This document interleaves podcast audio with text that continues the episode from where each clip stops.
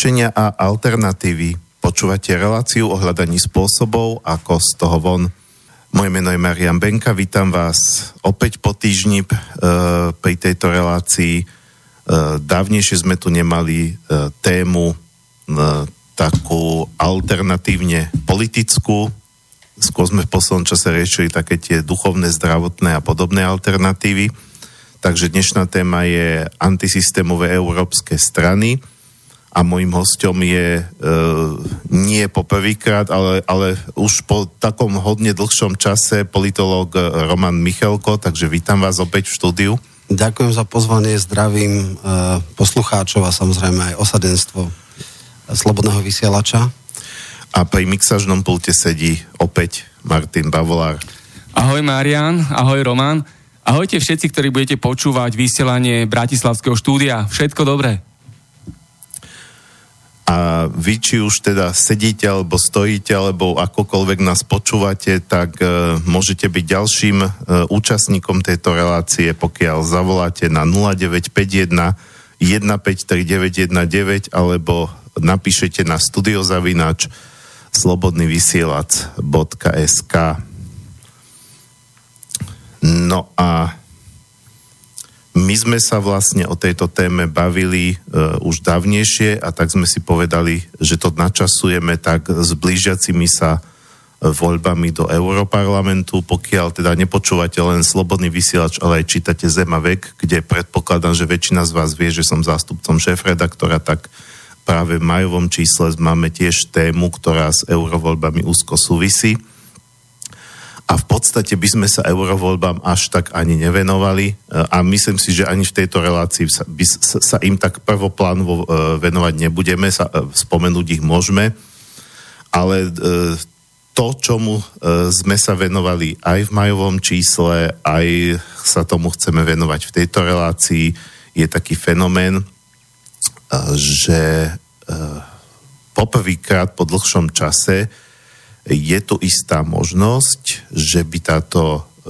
reprezentácia alebo teda e, zloženie Európskeho parlamentu mohlo vyzerať e, trošku inak ako doteraz a že by sa teda mohli dostať, aj keď s najväčšou pravdepodobnosťou nie do nejakej väčšiny, ale teda, že by mohli mať nejaké relatívne dosť výrazné zastúpenie politické strany a hnutia z rôznych európskych krajín, ktoré e, sa stávajú tak nejako stále viacej do, do popredia sa dostávajú, stávajú sa stále populárnejšími. E, vlastne vďaka, keď ja neviem, či, či vďaka je to správne slovo, ale teda kvôli tomu, kvôli tomu že, že migračná kríza sa nerieši v tých krajinách, kde sa to samozrejme deje, kde tí ľudia sú svetkami no-gon zóna, e, tejto kriminality, pristahovalcov a všetkých tých negatívnych javov, tak pochopiteľne, že sa e,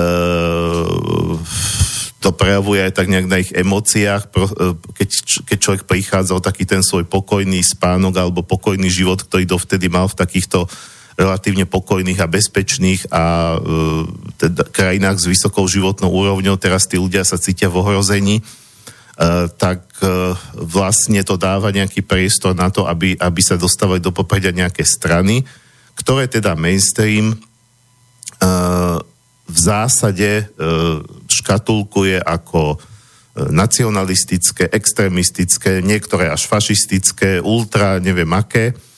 A teda ako, ako nejak charakterizuje ich ako nejakú hrozbu pre demokraciu Naopak mnohí ľudia v nich možno vidia presne niečo opačné, ako keby e, nádej na skutočnú demokraciu, pretože nepovažujú za demokraciu to, čo tu máme. E,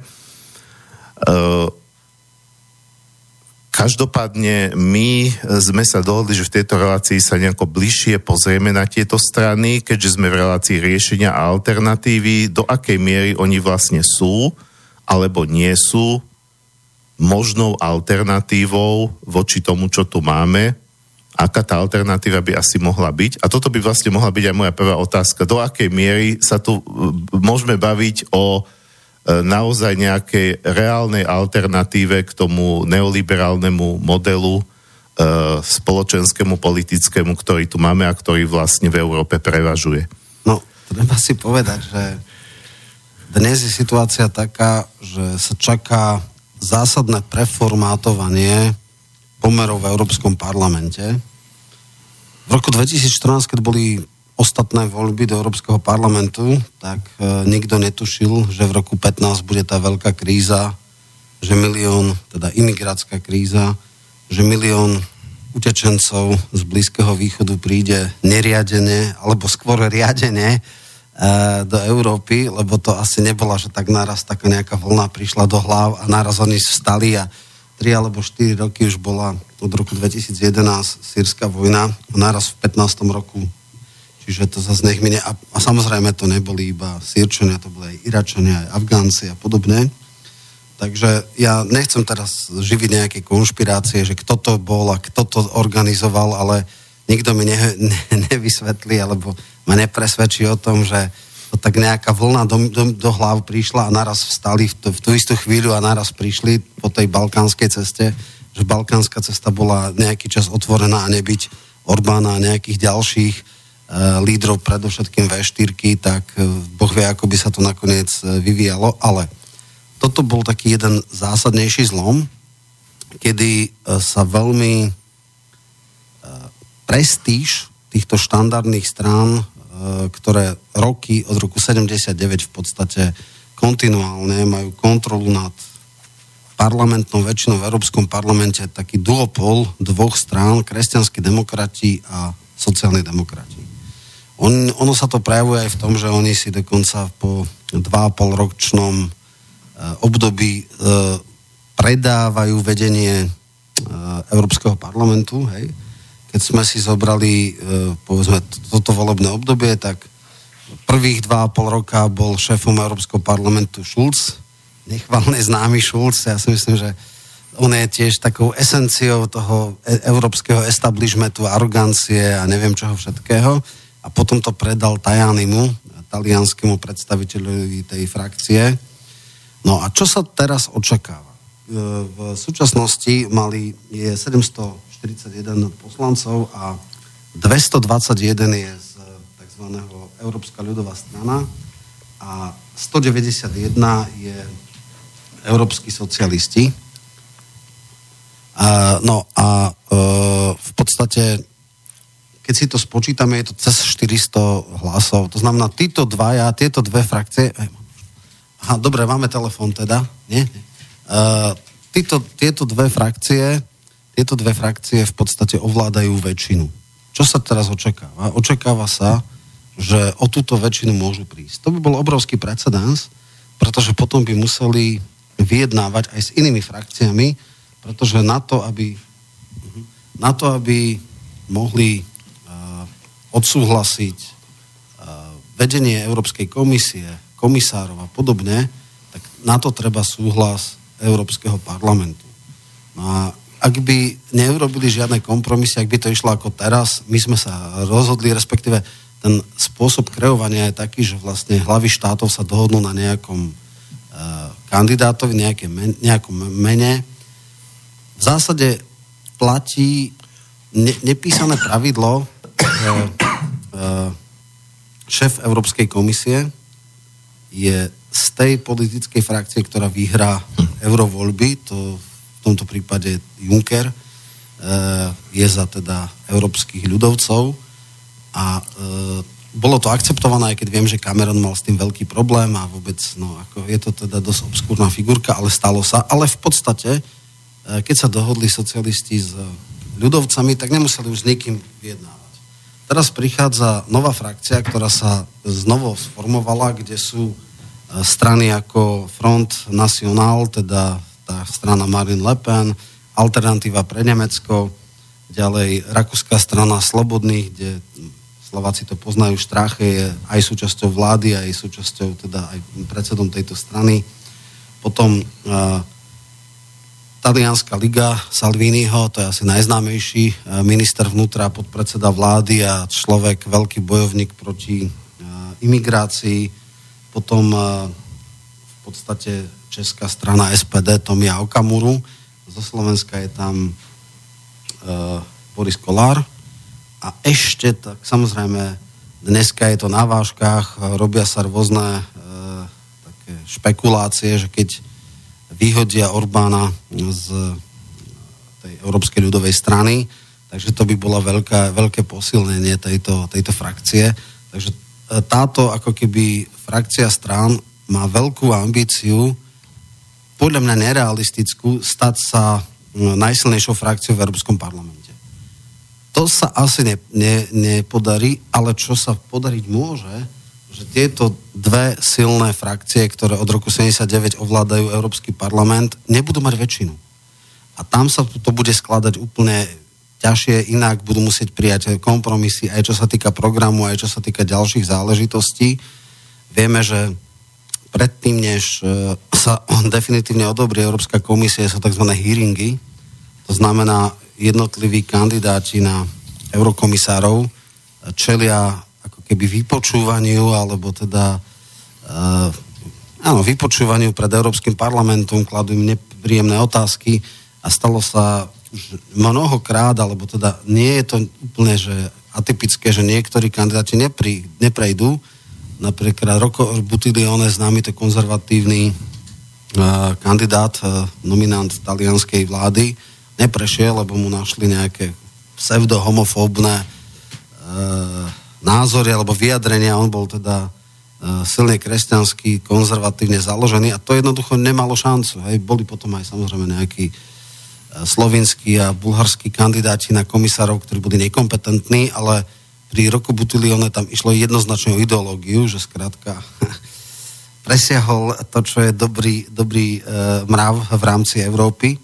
Takže toto je asi tá alternatíva. E, samozrejme, tých frakcií je tam viacej, ale oni nie sú, nie, že nie sú podstatné. E, každá má výrazných poslancov, každý tam tlačia nejaké svoje agendy, ale v podstate tak ako s opozíciou, môžu ich ignorovať, ak majú väčšinu. Ono je taký teraz tichý partner, e, ktorý túto dvojicu, tento duopol politicky doplňa, to sú Aldy, to je frakcia liberálov, kde je napríklad strana ANO, Česká, teda Babiša a rôzne liberálne Verhoštát, známy to bývalý belgický premiér a podobne, veľmi agresívny, e, teda ľudia, ktorí to troška sledujú, tak vedia, že mal taký ťažký, ťažký súboj a ťažkú túto s Orbánom, kde ho teda nabra, naberal na rohy a vyvreskoval tam po ňom a, a to isté robil aj s Ciprasom, keď bol v Európskom parlamente, čiže uh, to je tá ešte, ešte horšia frakcia. Je teda možné, že miesto duopolu bude trio pol, alebo teda tri strany budú musieť, aby vôbec mali väčšinu a oveľa viacej asi bude počuť a vidieť práve tieto, nazveme to vlastenecké strany, ktoré majú mnoho vecí, ktoré spájajú, teda takto. Jedna vec ich absolútne spája a to je dôsledná ochrana e, hraníc Európskej únie, posilnenie Forexu, to znamená toho, tej agentúry na ochranu hraníc, predovšetkým teda Stredozemného mora, lebo dneska je to hlavná trasa, dneska už je balkánska trasa uzavretá, ale, to je to najpodstatnejšie, e, zásadnou slabinou tejto frakcie je, že majú už potom veľmi odlišný názor na to, čo potom s tými migrantami, ktorí už sú tu. Salvini jednoznačne presadzuje mm, delokáciu alebo teda umiestnenie tých príchodzích migrantov po celej Európe, čo sa samozrejme vôbec nebude páčiť ani Kolárovi, ani Okamurovi a asi nikomu. Čiže v tomto sa zjavne nezhodnú a toto je najväčšia slabina, že čo s tým potom, ako ďalej bude tá frakcia. Ale samozrejme budú dávať e, rôzne názory, budú dávať nové agendy, nové témy, nový prístup, pravdepodobne sa Dublin 2 prehodnotí, zmenia sa tie ďalšie veci, úplne inak sa bude vnímať. Určite si už nebude Merkelová môcť dovoliť to, čo si dovolila v tomto volebnom období. Čiže je to jasná reakcia vlastne na, na to, čo sa udialo v tomto období. Každé obdobie malo nejakú silnú tému. Predchádzajúca téma Európskej únie bolo grécka kríza a vlastne zachraňovanie eura. Táto, e, alebo v tomto volebnom období ako vykvasil ako najväčší problém Európskej únie práve e, problém migrácie, uh-huh. neriadenej migrácie a potom samozrejme Brexit, to je ďalšia vec, to znamená takéto, takéto asi budú témy a uvidíme, ako, ako sa toho zhostia. Jasné, ja by som teda uh, to rád ako doplň, doplnil uh, takou otázkou alebo úvahou, že keď hovoríte, že uh, samozrejme teraz nemáme vešteckú gulu, takže sa bavíme o nejakých pravdepodobnostiach, ale že pravdepodobne teda s tými liberálmi by to tie uh, dve hlavné frakcie mali dať na väčšinu, až ako teoreticky sa môže stať, že to ani nedajú, ale teda keď sa črta takýto scéna, že by to dali, uh, tak prečo by potom vlastne mali nejakým spôsobom uh, akceptovať uh, tento blok týchto, vy ste to nazvali, že vlasteneckých stran, ono to môžeme ako akokoľvek nazývať antisystémové. Volá sa to hnutie pre Európu národov hey, a slobody. Hej, hej, ja som, ja som to zaregistroval, len si nepamätám ešte uh. názov, lebo je, to, lebo je to stále ako Čiže pokiaľ oni budú v menšine, tak ako sú, ja neviem, u nás v parlamente v menšine Kotlebovci, ktorí práve toto aj využívajú často ako argument, že však my nič nemôžeme, e, a sú tam v podstate akoby ignorovaní viac menej, aj keď teda, dobre, nechcem tu teraz hovoriť o nejakých zákulisných hrách so Smerom, ktoré sú dosť možné, e, ale e, prečo by to malo niečo zmeniť, keď oni v tej menšine budú, aké, aké oni budú mať reál, reálne možnosti, okrem toho, že tam budú mať nejaké interpelácie, nejaké vystúpenia, ktoré si teda tá väčšina vypočuje a potom si aj tak odhlasuje svoje. No je podľa mňa takto. Oni samozrejme plný sebavedomia hlásajú, že majú ambíciu byť najsilnejšou frakciou. Hlboko to nepredpokladám. Ale je samozrejme rozdiel, či má opozícia 5% a zo pár ľudí, alebo 20%, a samozrejme tým pádom bude mať viacej politikov, viacej poslancov. E, bude to istý trend, bude to isté vystretý prst pre tie mainstreamové strany, že pozor, robíte niečo, niečo vám tu rastie. Ešte to možno v tomto volebnom období uhráte, ale keď pôjdete touto politikou, možno v tom ďalšom volebnom už skutočne ani tá trojkoalícia nebude mať väčšinu a v podstate potom sú tam ťažko priateľné strany ako Severský ľavica plus Zelený, čo sú v podstate ako neokomunisti a rôzne iné e, okrajové strany, s ktorými sa veľmi ťažko bude dať e, nejakým spôsobom e, dohodnúť. Čiže tu je základná vec trend. Hej. Otázka je aj o koľko padnú. Že keď dneska majú nejakých 410 a ja neviem, padnú o 50 e, poslancov, tak to už je poriadna pálka, to už v podstate E, sa ukáže, že e, ako tak by som povedal, môžeme takú paralelu dať, že v roku 12 mal Smer 84 mandátov sám. A v roku 16 mal, e, padol na nejakých 40, ja neviem, 9 alebo koľko teraz má. Čiže padolo 30, už, už je to silný trend, už je to totálna výstraha, pozor. Ešte to síce bolo na to, že zlepil tú väčšinu, že nejak, ale je to neporovnateľný komfort, aký mal predtým, aký má teraz. Hej? Čiže to isté sa môže stať. Je to taký...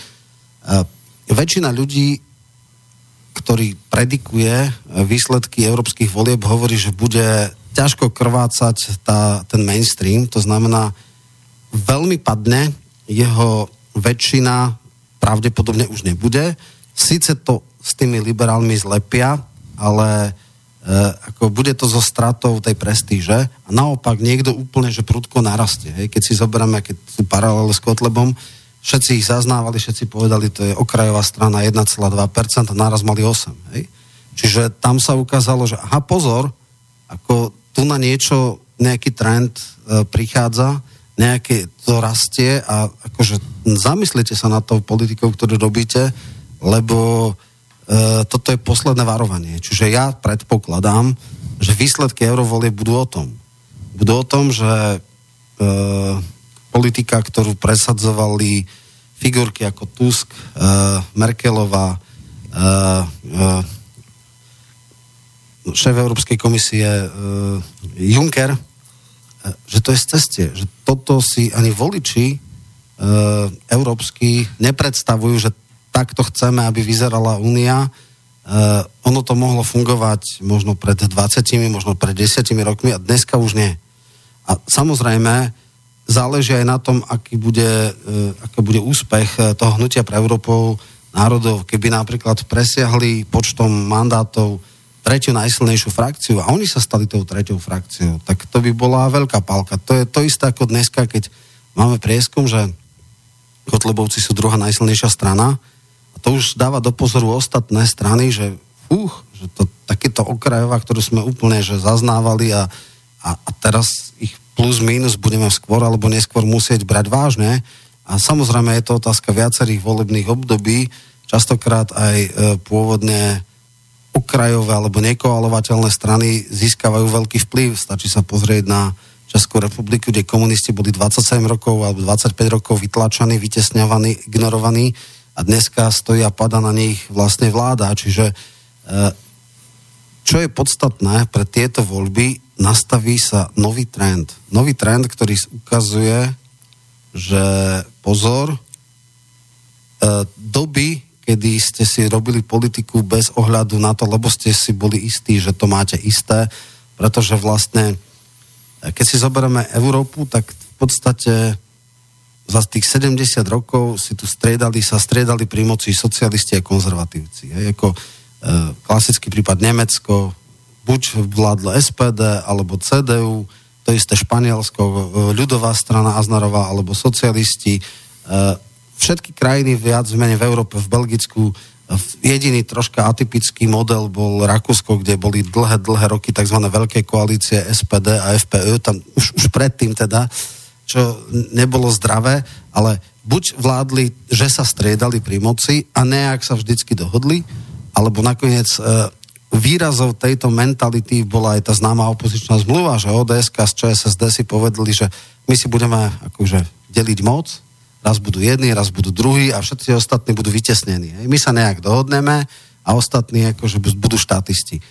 Tento model fungoval v Európskej únii veľmi efektívne, veľmi bezpečne, od roku 79 minimálne, kedy bol priamo volený Európsky parlament. Zdá sa, že týmito voľbami táto idylka končí.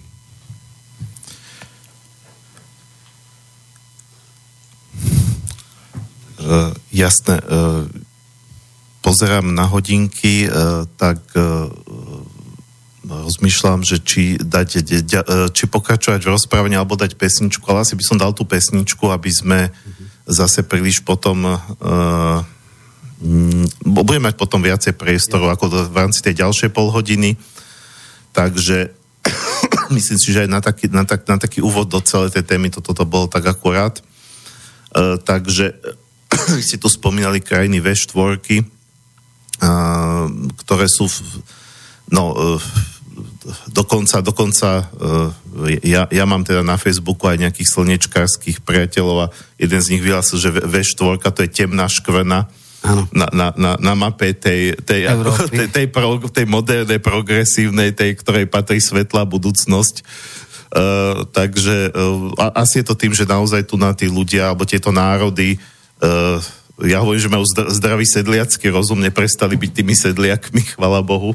A Poliaci sú jeden príklad. E, ja som tu viackrát, e, som zistil, že je strašne veľa polských kapiel, ktoré vychádzajú z takej tej národnej hudby, tradičnej hudby, povedzme až stredovekej, ktoré vlastne tak, tak podpich... Oni naozaj však sú hrdí na svoju históriu.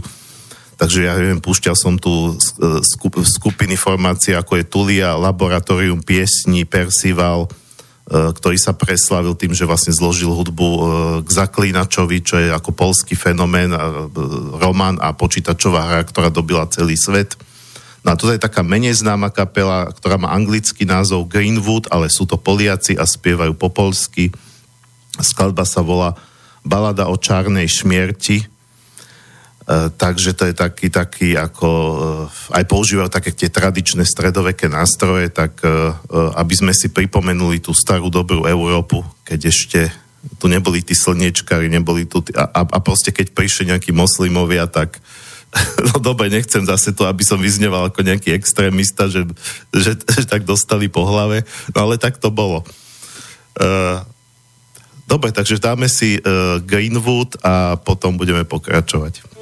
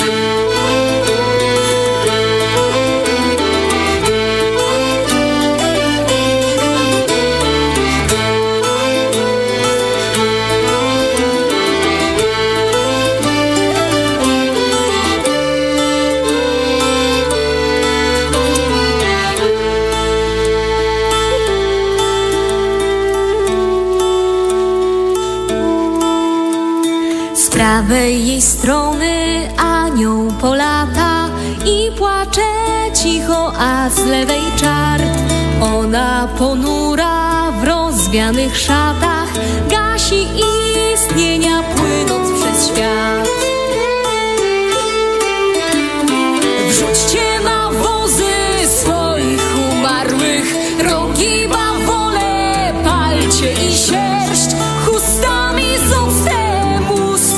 改写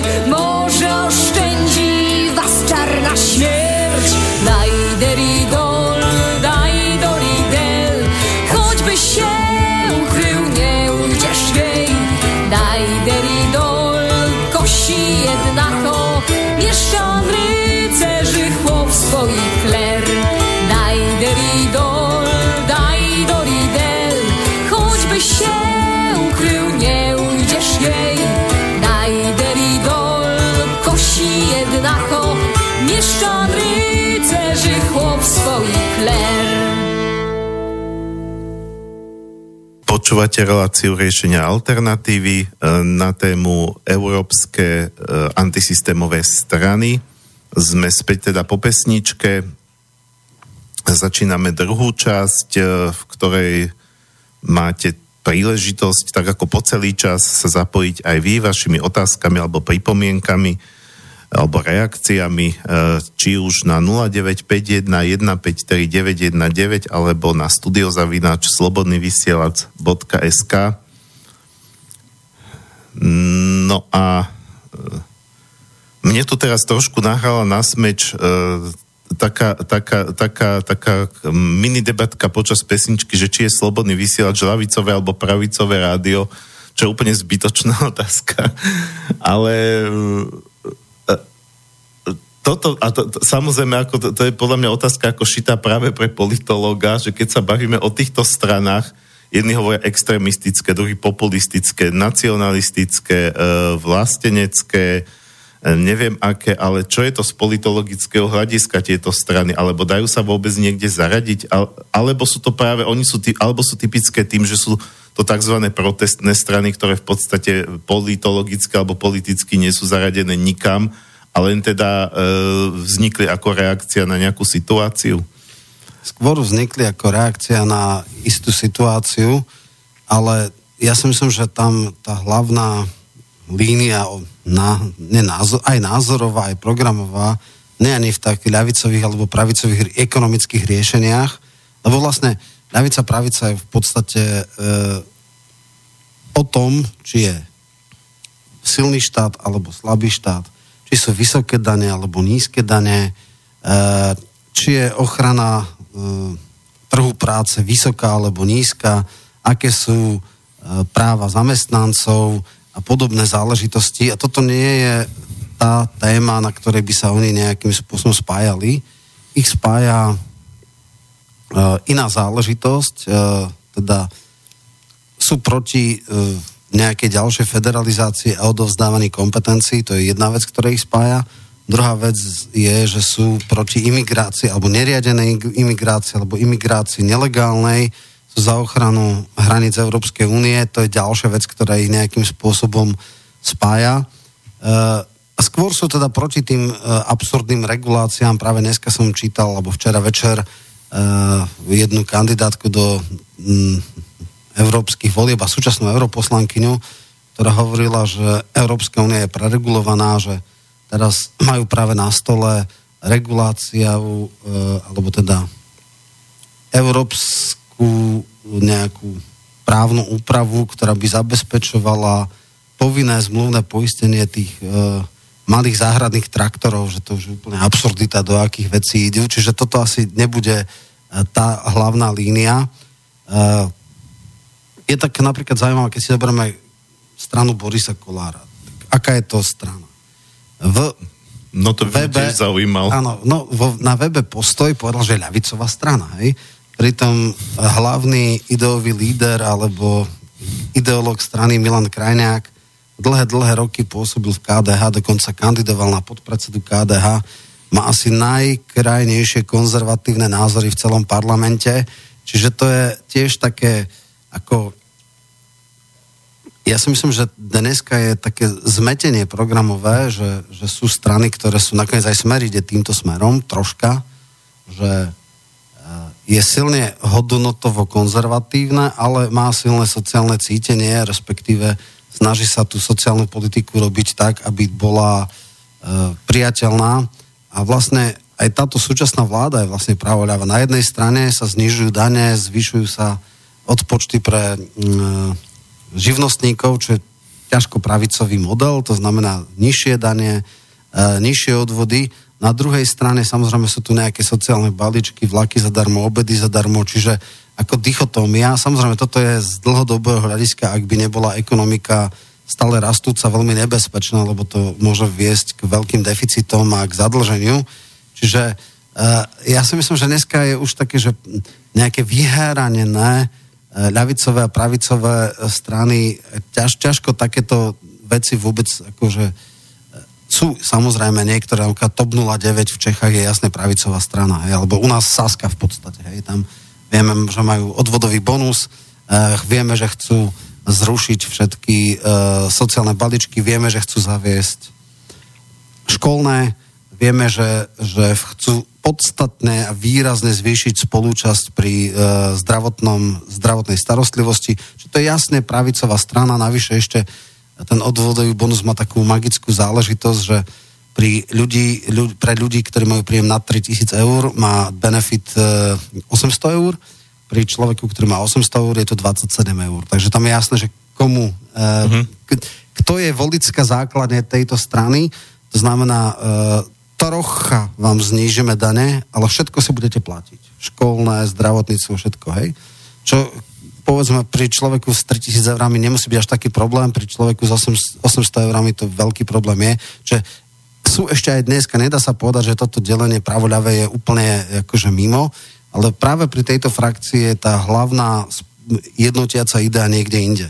Tam, tam uh, uh, oni sú také tie sociálne hnutia. Ja si myslím, že dnes už také tie ultraliberálne, neoliberálne v zmysle ekonomickom, uh, už, už uh, to sú takí exoti, v podstate taký soligie v rámci Európskeho parlamentu exot, lebo dneska nikto vážne nerozmýšľa nad zavedením školného a, a podobnými záležitosťami. Toto už po roku 2008 padlo, vtedy vlastne prišla najväčšia ekonomická kríza, depresia od 30. rokov a v podstate uvedomujú si zodpovední politici, že to bola politika, ktorá viedla nás ceste, nehovoriac o tom, že vznikajú tu aj také tie koncepty vyložené, respektíve oni sú aj pravicové, aj ľavicové, len z iných ideí vychádzajú ako základný nepodmienený príjem, čo ako ultrapravica v podstate chce dať, aby paralizovala uh, sociálne výbuchy.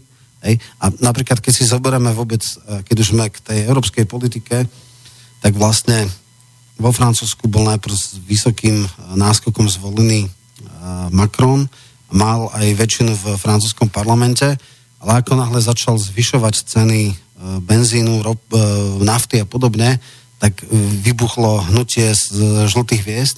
A to má silné etatistické ľavicový program a e, prudko klesa v podstate jeho popularita, takže ukazuje sa, že tieto koncepty po roku 2008 už e, ťažko ľuďom niekto nahovorí, že, že keď bude minimálny štát a minimálne prerozdelenie, že to bude to najfajn a perfektne a to pritom ešte rastie ekonomika, ona dneska začína spomaľovať, čiže ja vidím, že v tých ďalších trendoch nie je možné toto ignorovať. To, čo fungovalo, že stále tu e, rástla ekonomika a skapávala tá všeobecné bohatstvo aj na nižšie vrstvy, toto už celkom neplatí a preto v podstate uh, ja si myslím, že sociálna senzibilita alebo schopnosť neignorovať alebo nutnosť neignorovať aj sociálne záujmy je príliš silná. Nie je to možné, ako to bolo v raných 90 keď bol Washingtonský konsenzus a kde akýkoľvek štátny zásah bol komunizmus a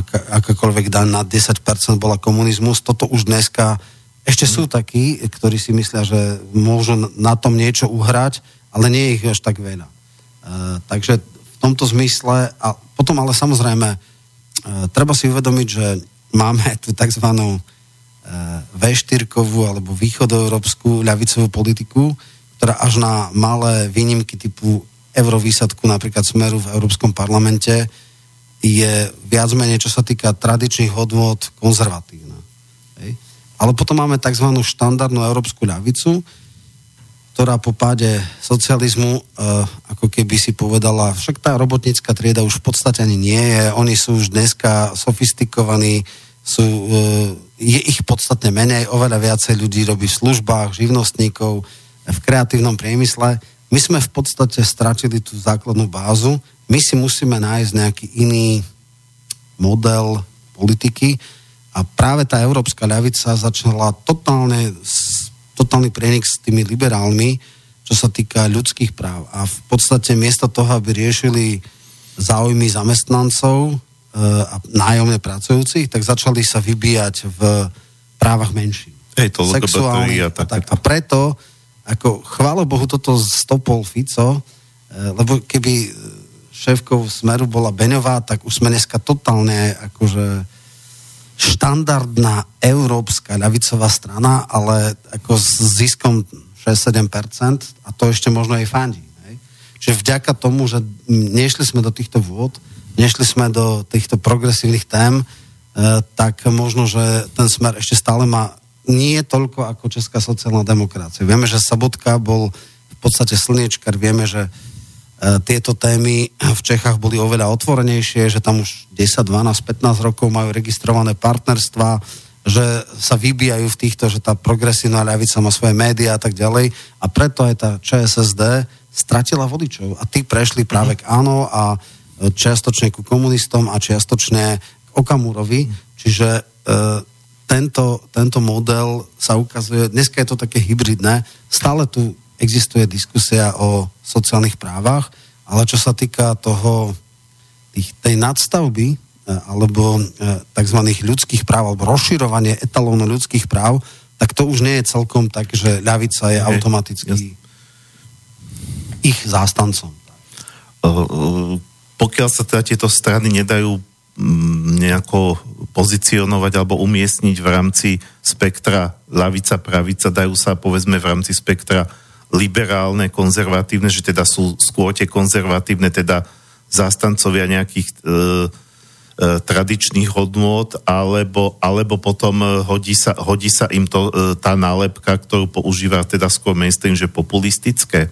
Lebo pokiaľ teda viem, tak slovo populistická strana alebo populistický politik nie všade sa používa ako v podstate nadávka, ale že keď sa na, to, na tým človek zamyslí toho významu, že však to môže byť aj pozitívna vec, že teda budem robiť takú politiku, akú chcú ľudia, hej, budem sa ich pýtať, čo chcú.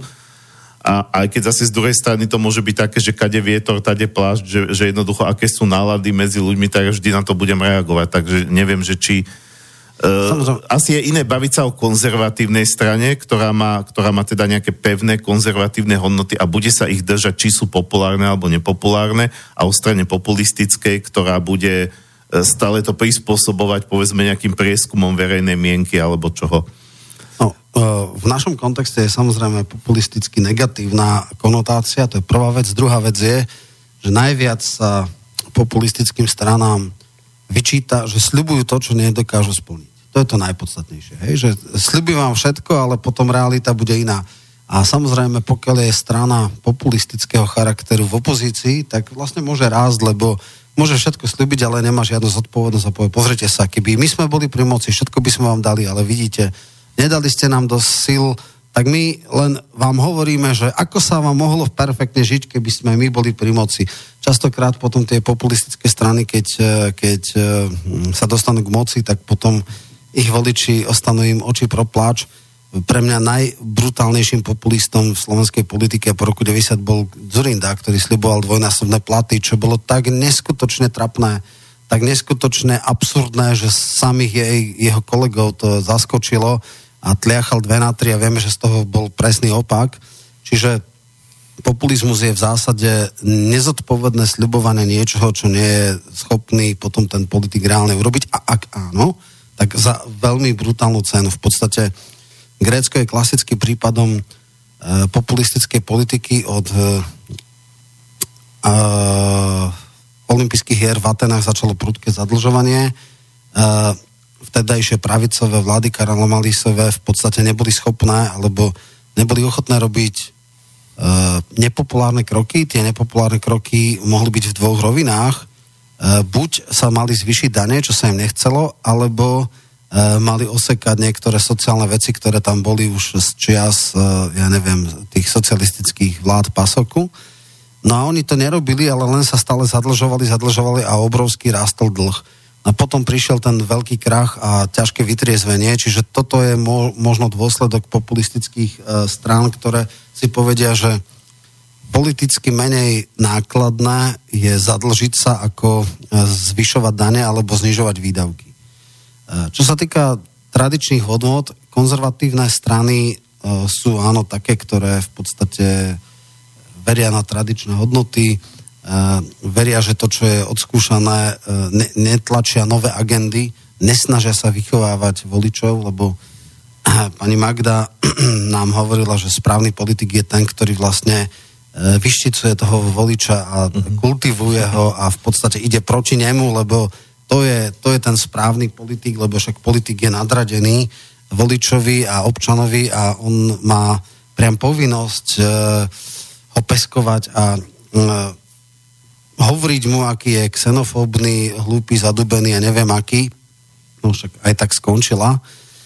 takže to tiež asi nebude cesta. Ale keď hovoríme o týchto stranách, oni v podstate strašne ťažia, teda z tej hnutie pre Európu národov a slobody, oni strašne ťažia z fatálnych chýb a arogancie e, toho duopolu.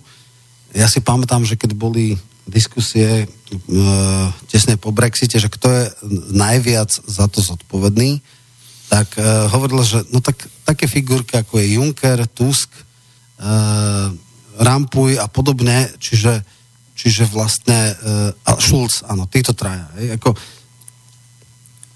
ľudia, ktorí sa trocha zaoberajú e, politikou a vedia si priradiť e, tváre týchto ľudí a aký oni majú imič, tak e, od potlacajúcom sa Juncker, e, Junckersovi to akože e, to je ako veľmi podivuhodná figurka. E, Tusk je taký nemastný, neslaný, no a Schulz neskutočná arogancia. E, vieme, že e, človek, ktorý je ako nímant, ktorý e, z sociálnej demokracie, z strany, ktorá vždycky dominovala, ale striedala sa s kresťanskými demokratmi, robil marginálnu stranu, ale obrovské sebavedomie. No títo ľudia, keď niekoho poučujú, keď, e, keď e, útočia na politikov, ktorí napríklad v domácej scéne majú veľkú popularitu, hej, ako, no ja si viem predstaviť, že keď vypeskoval e, na pôde Európskeho parlamentu Orbána, tak mu tým neskutočným spôsobom pomohol. Mm. Pamätáme si, že Schulz mal aj tie e, prekáračky s Berlusconim a podobne, ktorý mu tam povedal, e, že e, pán Schulz viem o jednom talianskom producentovi, vy by si sa perfektne hodil do jeho filmu, hľada ideálneho gestapáka do koncentráku. Takže vtedy ako to zarezonovalo a veľmi z e, srdca sa mnohí ľudia e, zasmiali. On samozrejme ako na to nedokázal na takúto kvázi aroganciu e, reagovať a toto je dneska ten model. Oni sú tam dlho a oni sú arogantní a oni si boli už istí, že vlastne nech robia, čo robia, oni to vždycky budú mať v rukách, pretože Európa je veľký kolos, je veľmi neflexibilná, Uh, voliči fungujú v nejakých uh, stabilných schémách a v podstate uh, takto to bude. No ale ukazuje sa, že takto, že Európa sa veľmi zásadne mení. Španielsko vždycky bolo takisto v podstate de facto systém dvoch strán. Striedali sa ľudovci s socialistami. Dneska síce náhodou znova asi budú socialisti vládnuť, ale už je tam minimálne 5-polová e, politická scéna, je tam Podemos, je tam Cuidanos, sú tam, e, je tam ešte teda tá Vox, ďalšia strana po, po, populárna, čiže miesto dvoch stran je tam 5 strán a musia sa robiť koalície, na čo nie sú zvyknutí. Hej? Takisto sa ukazuje, že bipartitný systém v Británii pomaly končí. E, pred e, niekoľkými, asi 7-8 rokmi bola prvýkrát veľká koalícia, teda koalícia s liberálmi, teraz s unionistami, jednoducho to, čo bolo nepochopiteľné a nepredstaviteľné, že víťazná strana mala väčšinu, to už tam neplatí. A takto sa to fragmentuje. V podstate e, v Nemecku sociálni demokrati sú až tretia strana. A aliancia pre Nemecko ich predbehla a majú pomaly nejakých 10-12%, to na to nikdy neboli zvyknutí. Čiže toto všetko, nehovoriac o tom, že kde skončili e, dominantné strany z 90. rokov v Čechách. Hej, ODS a ČSSD sú dneska marginálne strany ani nie stredného výťažnosti, čiže posúva sa systém v rámci jednotlivých európskych krajín, ale tým pádom sa posúva aj systém v rámci, v rámci Európskej únie, lebo treba si zase povedať, že výraz, alebo teda e, európske voľby oveľa viac sú obrazom strany v danej spoločnosti, v danej krajine. Čiže keď má nejaké preferencie nejaká strana, e, tak tie preferencie z domácej politiky sú prenesené do európskej politiky. Neriešia sa európske témy. Ľudia nevolia v európskych voľbách podľa nejakej koncepcie, že v Európskom parlamente chceme robiť to a to, ale ak má tá strana Jasne. E, podpolaritu v normálnych voľbách, tak takú dostane aj do európskych volieb tým pádom, ak tieto štandardné, tradičné strany, aj CDU v Nemecku je dneska na minime. Nikdy nemala tak málo, ona sa tak pohybuje niekde teraz niečo na 23-25%, mala niekedy ku 40, 43% mala predtým. Hej. Dneska má sotva polovicu z toho. Čiže to je potom jasné, že, že sa prejaví v tomto je celkom možné, že Aliancia pre Nemecko bude druhá najsilnejšia frakcia z nemeckých strán, hej. Oni majú, tuším, 100 mandátov, alebo 99, no tak bude mať, ja neviem, 15-16 poslancov, čo je neslychané. V milom volebnom období nemali ani jedného. Čiže tam sa ukazuje, ako sa posúva. A práve to je to, že toto je nejaká tretia sila, ktorá dnes ešte nemá tú šancu strhnúť na seba väčšinu, ale tak by som povedal, ak máme e, predikovať očakávania, tak je vysoká miera očakávania, že kresťanskí a e, sociálni demokrati nebudú mať väčšinu, ale s liberálmi to nejak uplácajú. Oni sú dneska už takou tichou, tichým koaličným partnerom. Ale môže sa stať, že ani táto trojkoalícia nebude mať väčšinu a to už bude obrovský signál. Oni to potom asi nejak splácajú s niekým iným, ešte s tými frakciami, so zelenými alebo s niekým, s nejakými nezávislými, ale to už bude ako strašne silné a veľké memento, že pozor, a naopak budú musieť aj zmeniť tvoju politiku, budú musieť prevziať niektoré prvky, to je štandardný model v politike, že ako vyzrieť na tie tzv. extrémistické strany.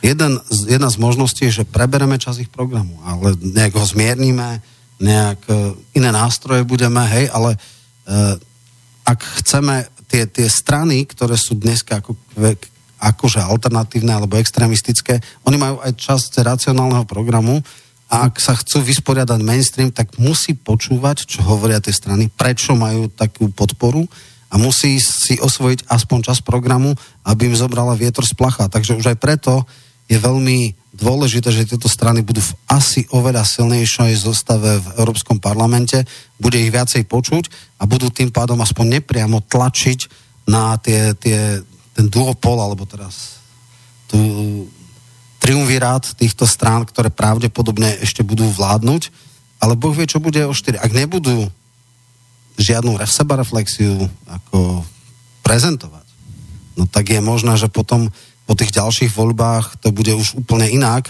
Nakoniec nejaká politologička povedala, že e, medzi štandardným, alebo medzi tou akože demokraciou a diktatúrou niekedy je oblasť dvoch volieb. No ja to nevidím, že by to bola demokracia a diktatúra, ale vidím zásadnú výmenu politických aktérov. A to je podľa mňa celkom možné v dvoch volebných obdobiach.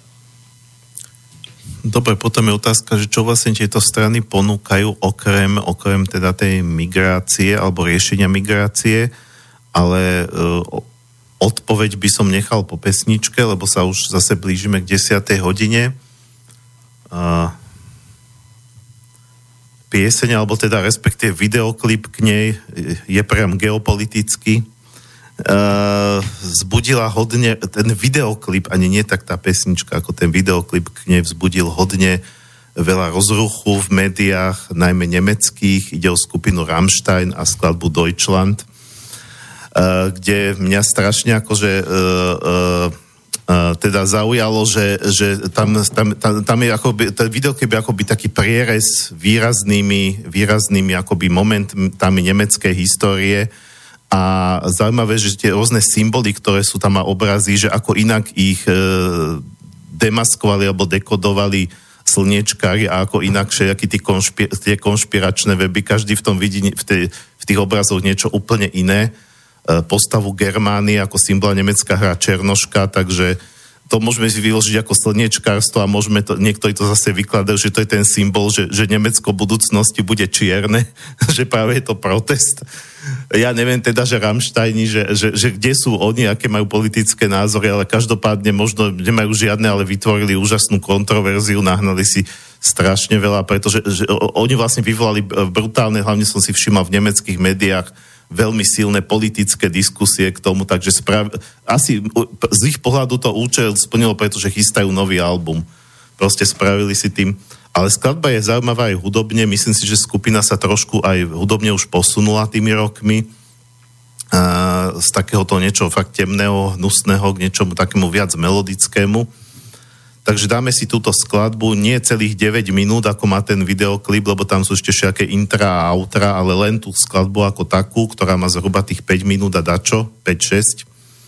A potom budeme teda späť.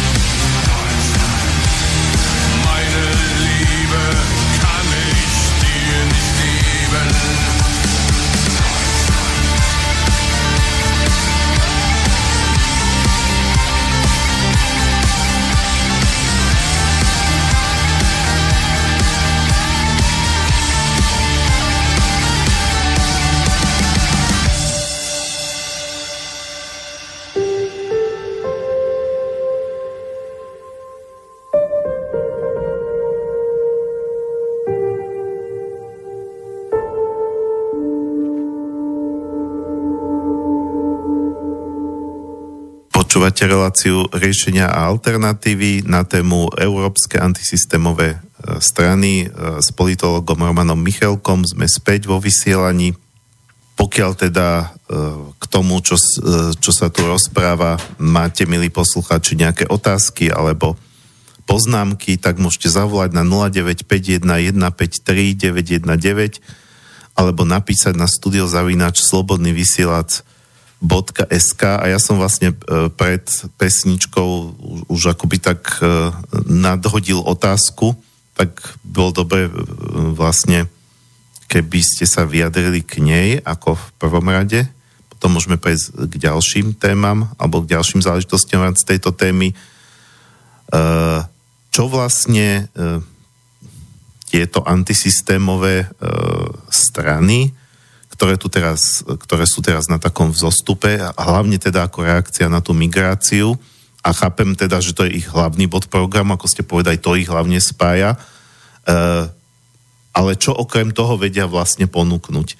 Ja som si teda všimol, že treba e, práve tie krajiny, kde, kde, sú, kde sú teda pri moci, také, čo väčšinou teda nie sú pri moci, ale máme tu Maďarsko a Taliansko teda najmä, kde obidve tie krajiny, ale zase ako v rámci reakcie na tú migrantskú uh, vlnu, uh, neviem teda, že či, či do akej miery reálne, alebo len, len v, v nejakej proklamujúcej rovine, ale teda minimálne o tom hovoria, že, že idú raziť nejakú prorodinnú politiku, čo sme práve v tej sociálnej oblasti, že teda bude, budú podporovať že teda zaveďme opatrenia na podporu pôrodnosti namiesto toho, aby sme sem pozývali migrantov na doplnenie populácie. Takže minimálne toto som ja zaregistroval, ale neviem, či je toto napríklad e, typické pre všetky strany z tohto spektra. Ale to je taká jediná vec, čo som zaregistroval, teda okrem toho, že poďme brániť spoločné hranice a poďme dávať nejaké prísnejšie opatrenia, aby teda tí nelegálni migranti sem nechodili. Čo teda, čo teda vlastne tí voliči môžu od týchto stran očakávať okrem, okrem tejto nosnej témy migrácie? Ja predovšetkým myslím, že e, voliči môžu očakávať, že niektoré témy budú viac pertraktované a že bude podstatne hlasnejšia a koncentrovanejšia kritika na niektoré kroky povedzme Európskej komisie. E, asi nebudú mať šancu a participovať na moci, lebo tú väčšinu oni nezískajú. Oni sa častokrát, je teraz také nové, nové slovo, že identitári, ako keby e, dnes, on to zaviedol Hulenbeck v tom známom kontroverznom uh, románe Podvolený, ktorý je taká dystopia, že, že po dvoch, on to teda písal niekedy v 12. roku, alebo tak, ale už tuším v 21. roku mal Francúzsko ovládnuť moslimský prezident a potom vlastne zreformoval školstvo a urobil z neho moslimské a vlastne dal všetkým tým eh, profesorom zo Sorbony šancu prejsť na moslimskú vieru a tým pádom dostali ako funkcie a oni sa všetci podvolili, lebo však sú takí oportunisti. Takže identitári idú proti tomu a identitári sú tí, ktorí hovoria, že toto nie je fajn, že multikulturalizmus zlyhal a je to slepá ulička že keď už sú tu na nejaké predstavitelia menšín alebo iných etnických skupín v poriadku, ale musia prijať pravidlá tých krajín, e, pravidlá minority, teda majority, nie aby bolo tak, ako to niektorí ultraliberáli e, sa snažia, že my máme byť empatickí a máme e, keby sa my prispôsobiť tým, ktorí tu prichádzajú, lebo aj takéto predstavy sú. Čo sa týka podpora rodiny alebo podobne, ešte takto chcem možno povedať, že čo sa týka Maďarska, to nie je ešte isté, že, že Orbánov Fides bude v tejto frakcii, pretože on má dnes pozastavené členstvo. Jasné, aby som to doplnil, e, ja túto tému beriem trošku širšie, neberiem to, že bavíme sa len o stranách, ktoré sú v tejto frakcii, ale o tom fenoméne, akoby... Oni samozrejme... E, e, keď sme pri Orbánovi, tak on, on hovorí tiež o nejakom neliberalizme, alebo tuším takto, o nejakej ceste. politológovia hovoria, že on e, predstavuje neliberálnu demokraciu, čo znamená, že teda sú tam nejaké voľby otvorené, e, v podstate teoreticky každý má šancu uspieť, ale samozrejme e, takzvaná liberálna demokracia, čo sa mi pri agresivity niektorých slniečkar zdá až e, veľmi vtipná je, že vraj toleruje aj iný názor, no tak myslím si, že dneska sa to už v reáli posunulo, že tá liberálna demokracia je veľmi e, nenávistná a že e, tolerovať alebo akceptovať aj menšinu, že fajn sú ľudia, ktorí majú väčšinu a teda vládnu, ale musia byť e, ako keby vnímané aj, aj záujmy alebo, názory tej menšiny a menšina nemôže byť absolútne eliminovaná, ale musí byť nejakým spôsobom nielenže tolerovaná, ale aj priam akceptovaná. Toto je tzv. definícia liberálnej demokracie. Neliberálna demokracia znamená, vyhrali sme, zvykajte si. E, ak vy vyhráte, tak robte to isté. Ako tolerujem vás v tom zmysle, že teda ste v parlamente, môžete si rozprávať, ale akože to je všetko. Hej. Tak toto vlastne je ten model. Samozrejme, že Orbán prešiel vecami, ktoré pre mnohých sú začiarov veľmi účelovo zmenil volebný zákon, ktorý spôsobil, že napriek tomu, že stratil veľa hlasov, udržal si väčšinu, a to dokonca až ústavnú. E, čo sa týka verejnoprávnych médií, tam je to úplne jednoznačné, tie sú totálne provládne. Čo sa týka e, alternatívnych teda časopisov, tak padajú jednotlivé printy, ktoré boli kritické k vláde. Sú nejaké weby, ale tie nemajú ten dosah. Čiže v tomto je akože neliberálny, no ale samozrejme on riešil nezamestnanosť, urobil systém verejných prác, áno, tieto, tieto strany si uvedomujú, že demografická krivka je veľmi biedná. Samozrejme, tie strany sú rôzne. E, niektoré majú väčšie akcenty, niektoré menšie. Salviniho Liga e, je, je pôvodne pravicová strana, ale uvedomujú sa, že nejakým neokonzervatívnou alebo neoliberálnou politikou ničomu nevedie. Problém je v tom, že Eh, Taliansko je dneska v podstate eh, skoro najzadlženejšia krajina. Vieme, že mali obrovský problém v rámci Európskej únie, tesne po Grécku na HDP. Eh, viackrát im vrátili rozpočet, ktorý v podstate ani zďaleka nesmeroval konvergenčným kritériám. A nedávno som práve čítal článok, že ak by krachlo alebo buchlo Taliansko, tak to sa nedá riešiť gréckým spôsobom. To je príliš veľká ekonomika, je to, je to tretia najväčšia ekonomika v eurozóne a e, tam by to už len nejakým valom nešlo, eurovalom teda. E, tam by sa muselo prijať e, to, čo striktne odmietajú v prípade Grécka, to znamená odpísanie možno až tretiny dlhov a potom nejaký sanačný režim a neviem čo všetko. Čiže oni robia tzv. rozpočtovo nezodpovednú politiku, ale tým pádom vlastne si uvedomujú tie veci, že, že nemôžu ľudí nechať len tak. Hej. Samozrejme nemajú tu guráž napríklad zvýšiť dane, takže to, to je druhá vec. Uh, identitári sú v podstate tá časť politického spektra, ktorá si uvedomí, že treba niečo robiť uh, aj s demografiou. A um, to je veľmi ťažké ono funguje v podstate taký model, že ako náhle sa zvyšuje HDP na hlavu a tým pádom životná úroveň, automaticky začína klesať e, pôrodnosť. Tak sa to stalo aj v treťom svete, keď, ja neviem, niektoré časti Indie alebo Čína, tak Čína mala systém jedného dieťaťa, to je iná záležitosť, ale ako náhle sa pozdvihli niektoré e,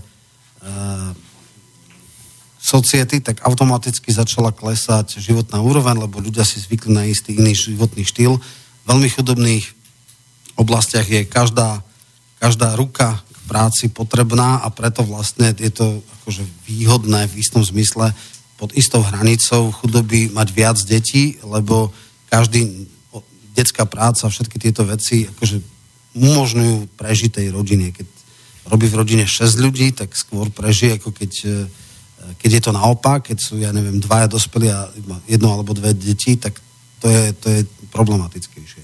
Častokrát dokonca v tých krajinách typu uh, Bangladeš a podobne uh, je oveľa jednoduchšie za, zamestnať deti ako dospelých. Hej? Čiže častokrát deti uh, živia svojich rodičov. Ale to už je taká tá odvrátená strana kapitalizmu. Je jedna výnimka, čo sa týka toho, že vysoká životná úroveň a demografická kríza, švédsky e, sociálny systém e, dáva obrovské benefity pre mm, rodičov, pre rodiny e, a tam je, je jedna z mála oblastí západného sveta, kde tá demografická krivka je vyrovnaná. Čiastočne je to aj tým, že majú liberálnu e, imigračnú politiku. Vieme, že e, keď bola tá kríza, tak najvychytenejšie destinácie boli Nemecko a potom Švédsko. Ale na rozdiel od iných krajín aj stále má ešte Švédsko relatívne dobrú, eh, teda aj pôvodných obyvateľov, že v podstate je to, je, nevymierajú. Oni, e, samozrejme, rastie ich počet obyvateľstva hlavne imigráciou, ale neklesá počet e, živonárodených detí aj tej pôvodnej e, v podstate mm, populácie. E, ďalším fenoménom ešte pred 5-10 rokmi boli e, Polsko a Írsko, ktoré Írsko ešte pred 20 rokmi malo veľmi striktné podmienky, zákaz rozvodu, zákaz potratov a tak. Dneska naopak. Dneska majú homosexuálne partnerstva a homosexuála ako premiéra čo, čo ako pred desiatimi rokmi ešte, alebo 15 bolo nepredstaviteľné, ale tam práve preto, že to boli najkatolickejšie krajiny, tak mali najvyššiu mieru prírodzenej natality a v rámci predikcií spred 15 rokov mali do roku 2050 skoro o štvrtinu sa zvýšiť populácia. Zdá sa, že už to tak nepôjde. Polsko tiež má silný akože katolicizmus, e, takže tam je to tiež také, E, len Polsko má jednu obrovskú nevýhodu, má neskutočné množstvo ľudí, ktorí sú teda mimo e, expati, teda pracujú v zahraničí, predovšetkým v Británii, bolo to, tam je veľmi silná komunita, ale aj všade inde, čiže e, ono vymiera v tom zmysle, že, že v podstate strašne veľa jeho občanov pracuje a nakoniec sa aj usádza a žije mimo Polska. Do istej miery tam je potom taký prílev Ukrajincov, ktorých je neporovnateľne viacej, to je akože nová frakcia alebo nov, nová časť obyvateľstva, lebo uh, tam ako gastrobajteri sú, sú ako neporovnateľne viac ako v Čechách, o Slovákoch nehovoriac. V podstate najväčšou destináciou pre Ukrajincov je zase Polsko. Takže toľko k tej rodinnej politike. Rodinná politika je vec, uh, ktorú si uvedomujú No, pán pardon, že ja som to uvedol ako príklad, čiže uh, viac menej mi išlo teda o to, že, že, že či teda sú tieto strany celé postavené len na tej migrácii, alebo, alebo, to alebo aj uh, mám nejaké komplex. bohatšie. Ne, ale to asi sa dostávame, pardon, že, že vás prerušujem, že, že, že už sa dostávame potom k tej téme, čo som sa už chcel pomaly dostať, že aké sú medzi nimi rozdiely, Aha. ale dostal som teda tú avizo, že máme otázku na maili, takže tá by, na maili, ne, ne, nemusíte si brať sluchatka. Je to taký komentár Alebo skôr, teda komentár. názor poslucháča Vlada, takže Vlado napísal, Dobrý deň, nedávno bol zverejnený článok o maďarskej prorodinnej politike a jej výsledkoch len jeden odstavec. Od roku 2010 krívka pôrodnosti v Maďarsku vystrelila nahor o 43%, zároveň s poklesom krivky rozvodovosti o viac ako 22%. Rovnako je na vzostupe počet manželstiev, deti sú viac vítané a potraty v Maďarsku poklesli o 33%, čím sa pôrodnosť dostala na najvyššie hodnoty za posledných 20 rokov. Posluchač Vlado nám napísal? Takže tam je to jednoznačné. E, Orbán jednoznačne podporuje prorodinnú politiku, dokonca, dokonca sa mi zdá, že som niekde zachytil, že ak bude mať matka 4 deti alebo tak, tak v podstate má plný dôchodok a dokonca e, ako keby dostávala v podstate nejaký príspevok vyššie, ve výške, neviem, či priemerného alebo minimálnej mzdy. Čiže e, toto je taká až atypický. Vieme, že ešte v raných 90. rokoch bolo Slovensko jediná krajina na svete, kde počet Maďarov stúpal, lebo u nich v Maďarsku vymierali. No a jasné, že toto je jasný prvok politiky prorodinej, ktorá toto má zvrátiť. Podobne sociálne štedré mm, rodinné politiky má Škandinávia, to som jasne povedal, tam je práca žien, ja neviem, akože môžu mať delené úväzky, v podstate rodičovská dovolenka aj pre otcov, vysoké, štedré mm, sociálne dávky a tak ďalej. Čiže robia všetko ako veľmi silnú prorodinnú politiku, ktorá v podstate má svoje výsledky, ale to, to sú inak samozrejme Európa vymiera. Čo sa týka tých rozdielov alebo diferenciácií, najväčší a najzásadnejší rozdiel a tí kritici tejto frakcie sa ako keby až tešia na to, že ako sa to rýchlo rozpadne, možno hneď po voľbách, je v tom, že Salvini má jednoznačne jasnú predstavu o tom, že Taliansko e, má právo, alebo teda jeho cieľom je tých migrantov, ktorí už sú v Taliansku, rozosiať všade po Európe. No, e, v, neviem, ako e, asi ani Francúzi, Marine Le Pen nebude tým nadšená, ale teda všetci ostatní sa v tomto asi nezhodnú. To, toto je vec, spôsob, akým chce riešiť. Zhodnú sa na tom, že treba obchraňovať hranice, zhodnú sa na tom, že treba dať novú migračnú politiku, že treba možno nejaký Dublin trojku, že treba um, reexportovať týchto, týchto uh, uh, migrantov. Včera som práve čítal, že bol nejaký rozsudok Luxemburského súdu, že aj keď spácha nejaký zločin, že nie je možné všetkých migrantov, ktorí spáchajú zločin, deportovať naspäť. Čiže aj keď tu spáchajú zločin, tak by tu mali ostať. No tak na tom sa asi zhodnú, že určite nie, že, že pokiaľ tu prídu kriminálnici, no tak teda určite nemajú právo na trvalý pobyt. Ale spôsob, ako to riešiť už tých, ktorí tu sú, zhodnú sa na tom, ako nie. E, ako pokračovať, aby problém nenarastal. Ale určite sa nezhodnú na tom, ako ho riešiť to, čo už je. Je fakt, že najbližšie e, z líbyských hraníc, kde bola tá hlavná migračná trasa po za, zatvorení e, balkánskej cesty, bol ten povestný ostrov Lampedusa, ktorý je ešte pod Sicíliou a tam boli teda všetci odchytávaní. E, vieme, že teda za Salviniho začali s tým robiť poriadok. Vieme, že dneska je legislatíva, kde vlastne chcú pokutovať mimovládky, ktoré chytajú tých migrantov. Vieme, že ich chceli dať na Maltu, tá tiež bola proti. Tak viem si predstaviť, že Malta by maximálne chcela podporiť tento model, lebo však je to malý ostrov veľkosti povedzme Bratislavy nejakých 350 štvorákov má a uh, je tam strašne veľa uh, migrantov, pretože tí sú prví na rade a samozrejme nemôžu tam ostať, lebo však o chvíľu by prečíslili to pôvodné obyvateľstvo.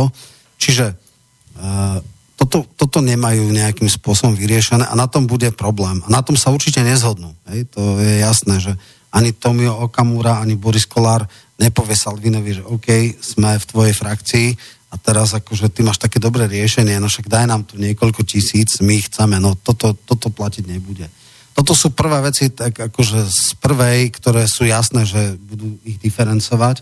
Čo sa týka, čo sa týka, e, povedzme, že nejakých iných politík, tak aj tam to bude, tak by som povedal, každá z nich z týchto strán je tzv. nacionalistická, čo je samozrejme dneska nálepka, ale inak povedané vidí priam, primárne a predovšetkým záujmy vlastný, vlastného štátu. Hej? A, a teda nie sú tie akože, nejaké spoločné záležitosti, určite nie sú profederalistické, určite sú sociálne citlivejšie.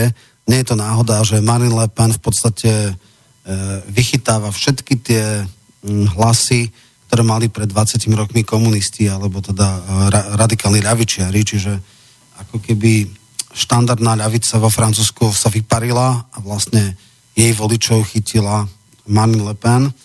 Uh, to, to pán, akože na doplnenie, bude to podľa vás súvisieť práve s tým, že tá, že tá lavica klasická uh, upustila, upustila od tak. toho, čo ste hovorili o tej, že záujmy robotníckej triedy a budeme tu Máme sexuálne menšiny funkcionovať. Presne tak. To je úplne, že jasné, už tie posledné voľby e, prezidentské ukázali, že kandidát francúzských socialistov Benoit Hanot mal 6%. Pritom to, je, to sú strany od, od vojny boli, boli prezidenti v Francúzsku buď gólisti, teda pravičaci alebo socialisti. Hej. Jacques Chirac, François Hollande, teraz vybuchli úplne šialeným spôsobom. 6% je nonsens, to mali vždycky minimálne v prvom kole okolo 30-40%, alebo aspoň 27 a tak, teraz 6. Čiže a takisto v Európskom parlamente, tá v francúzskom parlamente úplne vybuchli a išlo to všetky tie oblasti, kde boli baníci, kde boli dokoví robotníci a tak, všetky tie vychytala práve Marine Le Pen, lebo má silnú sociálnu retoriku. To znamená, tam je jednoznačne, u nás sa teda označuje za ultrapravičáčku, ale pritom vlastne e, chytila tie e, oblasti, kde boli bašty komunistov a ľavičiarov nakoniec aj u nás. E, Kotleba vlastne vychytal práve možno hladové doliny alebo práve tie okresy, tam je najsilnejší, kde kde je naj, najvyššia nezamestnanosť a najviac problémov s neprispôsobými občanmi a tak ďalej. Čiže to tiež nie je náhoda, že vlastne oni majú uh, politiku alebo ekonomickú politiku tvrdo ľavicovú, etatistickú. Uh, takže toto je taká zaujímavá záležitosť.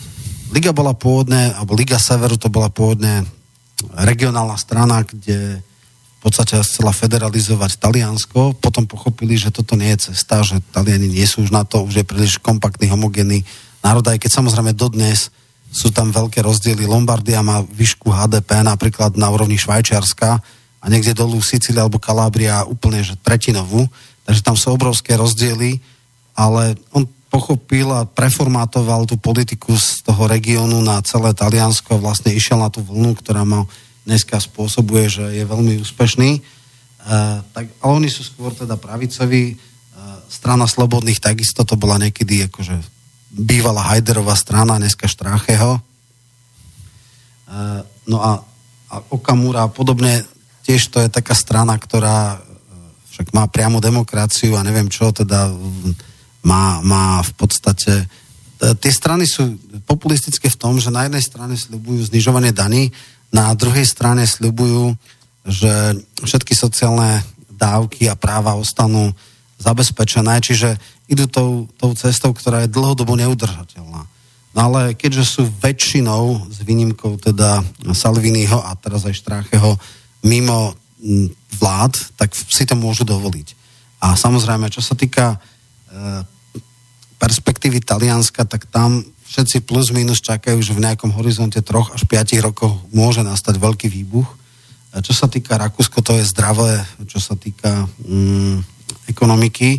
A tam je ešte taký špecifický fenomén, že Kurz, súčasný premiér, ktorý v podstate je za ľudovcov, zobral strašne veľa programu z FPO, z Slobodných a tým vlastne, že prebral ich program a dneska je aj v koalícii, tak vlastne ich oslabuje. Čiže to sú také tie, to je presne ten model, že ako sa s tými akože okrajovými stranami vysporiadať.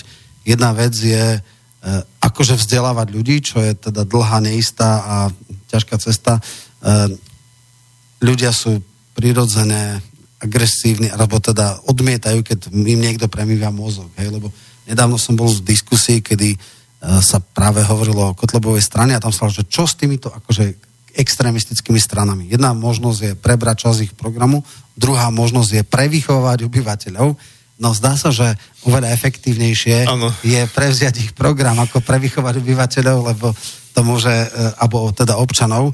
Takže toto je asi, asi taká, taká záležitosť. Mm. Aká je perspektíva tejto frakcie v Európskom parlamente?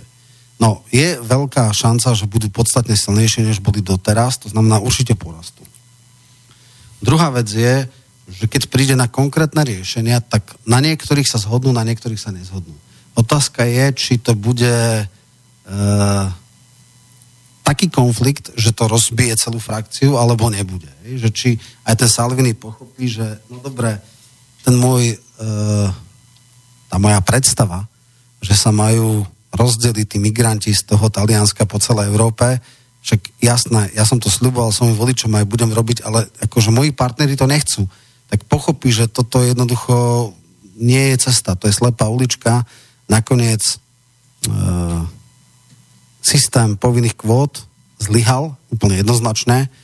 Každý to vidí a aj on teda, ja si myslím, že tá časť programu, ktorú on hlása, je pre domáce publikum, nie pre nejaké mm. európske publikum, čiže v tomto zmysle si myslím, že toto určite mu neprejde. Dobre, dali by sme si uh, tretiu pesničku a potom pôjdeme do finále. Uh, spomínali ste Francúzsko, táto je francúzska. Uh, pre mňa je zaujímavé, že, že ako keby taká až prorocká, alebo predvídajúca, pretože je z nejakého roku 2007, 8, 6, tak nejako, rozhodne je staršia ako 2010, keď tu ešte o nejakej masovej migrácii nikto nechyroval a je taký francúzsky muzikál, ešte mi to evokuje aj ten nedávny požiar. Uh, no áno, Notre, no, Notre Dame de Paris je názov muzikálu, to je vlastne muzikálové spracovanie uh, klasického Igovho románu Chrám Matky Božej v Paríži. A jedna z piesní v tomto muzikáli, čo ma prekvapilo, lebo videl som aj ang- anglický preklad textu, francúzsky, neviem sa volá, neviem, či to prečítam správne, angl- eh, francúzsky, le sans papiers, alebo tak nejako, a to znamená bez dokladov. A vlastne tam e, e, zbor v tejto skladbe spieva e, zhruba, zhruba budem parafrázovať, nepamätám si presne, ako to bolo v tom anglickom preklade, ale že my sme ľudia bez, bez dokladov, muži a ženy, uh, žiadame azyl, azyl, to tam takto akože sa tam ozýva. Uh, sú nás tisíce, budú nás 10 tisíce a 100 tisíce a potom milióny a budeme sa dobývať do mestských brán ako toho stredovekého Paríža. Uh, ale pr- proste toto, keď vidíte ten text, tak jednoznačne ešte aj ten Rotterdam, no, Notre Dame, teda, pardon, nie Rotterdam, Notre Dame nedávno horel, tak uh, proste a vezmete si pesničku takto starú a úplne ako keby spievali o tej dnešnej situácii, tak neviem, či to ten Hugo má v tom románe, ale si nepamätám, že by tam bola nejaká scéna, že nejakí, že nejakí ľudia by tam žiadali azyl v tom chráme. To sa týka ako azyl v tom chráme, čo ako v stredoveku. Individuálny azyl. Nie, áno, hej, áno, áno. Ale oni z toho spravili v tomto muzikále masu, nie teda jedného nejakého chudáka, ale cudzincov bez papierov, ktorí sa dobíjajú do toho Notre Dame a chcú by tam byť ubytovaní. Tak, e, že, e, tak toto si teda dáme, túto skladbu a potom už budeme v záverečnej časti.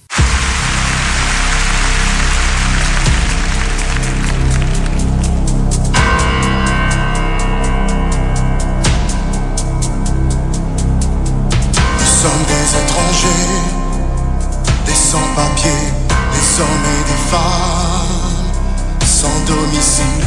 Oh Notre-Dame, et nous te demandons asile, asile. Nous sommes des étrangers, des sans-papiers, et des femmes sans domicile. Oh Notre-Dame, et nous te demandons asile, asile. Nous sommes plus de bientôt nous serons dix mille et puis cent mille. Nous serons des millions qui te demanderont asile, asile. Nous sommes des étrangers, des sans-papiers, des hommes et des femmes, sans domicile. Oh Notre-Dame.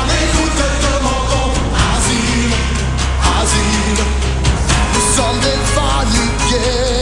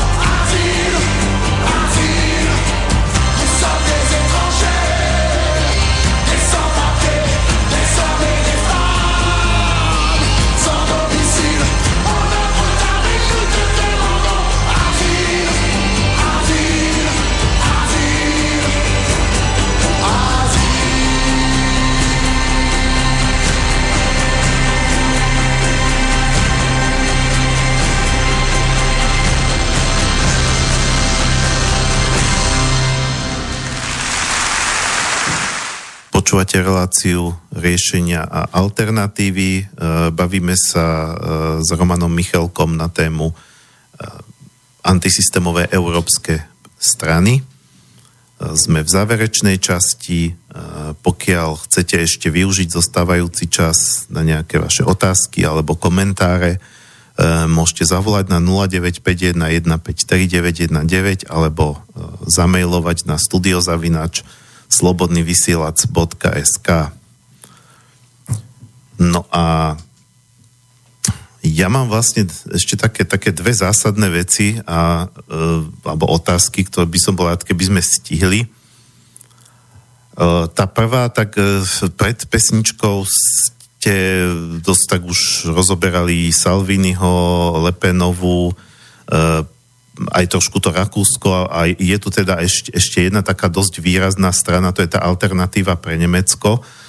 A e, práve aj v súvislosti s tým Rammsteinom, že ako to, ako to vzbudilo strašné diskusie, pretože je tam tá citlivá otázka, hej, že my sme Nemci, my sme tí potomkovia tých fašistov, ktorí koncentráky stavali a stále, stále sa to v Nemcom ako takto predsú, podsúva, že proste treba, budete sa hambiť, máte sa hambiť až do neviem akého pokolenia za, to, za, proste za ten nacizmus, za druhú svetovú vojnu, koncentračné tábory. E, ako vlastne v takýchto e, ako je vôbec možné, že vlastne v takejto spoločnosti, ktorá trpí takou akoby takým tým pocitom viny, alebo ktorý je tak, tak stále tam živený, e, sa vlastne e, za, začne rásť strana, ktorá samozrejme asi sa zhodneme, že nie je fašistická, ale, ale je, je tak nalepkovaná, je tak proste akoby e, z toho slnečkárskeho liberálneho tábora označovaná ako títo vlastne náckovia a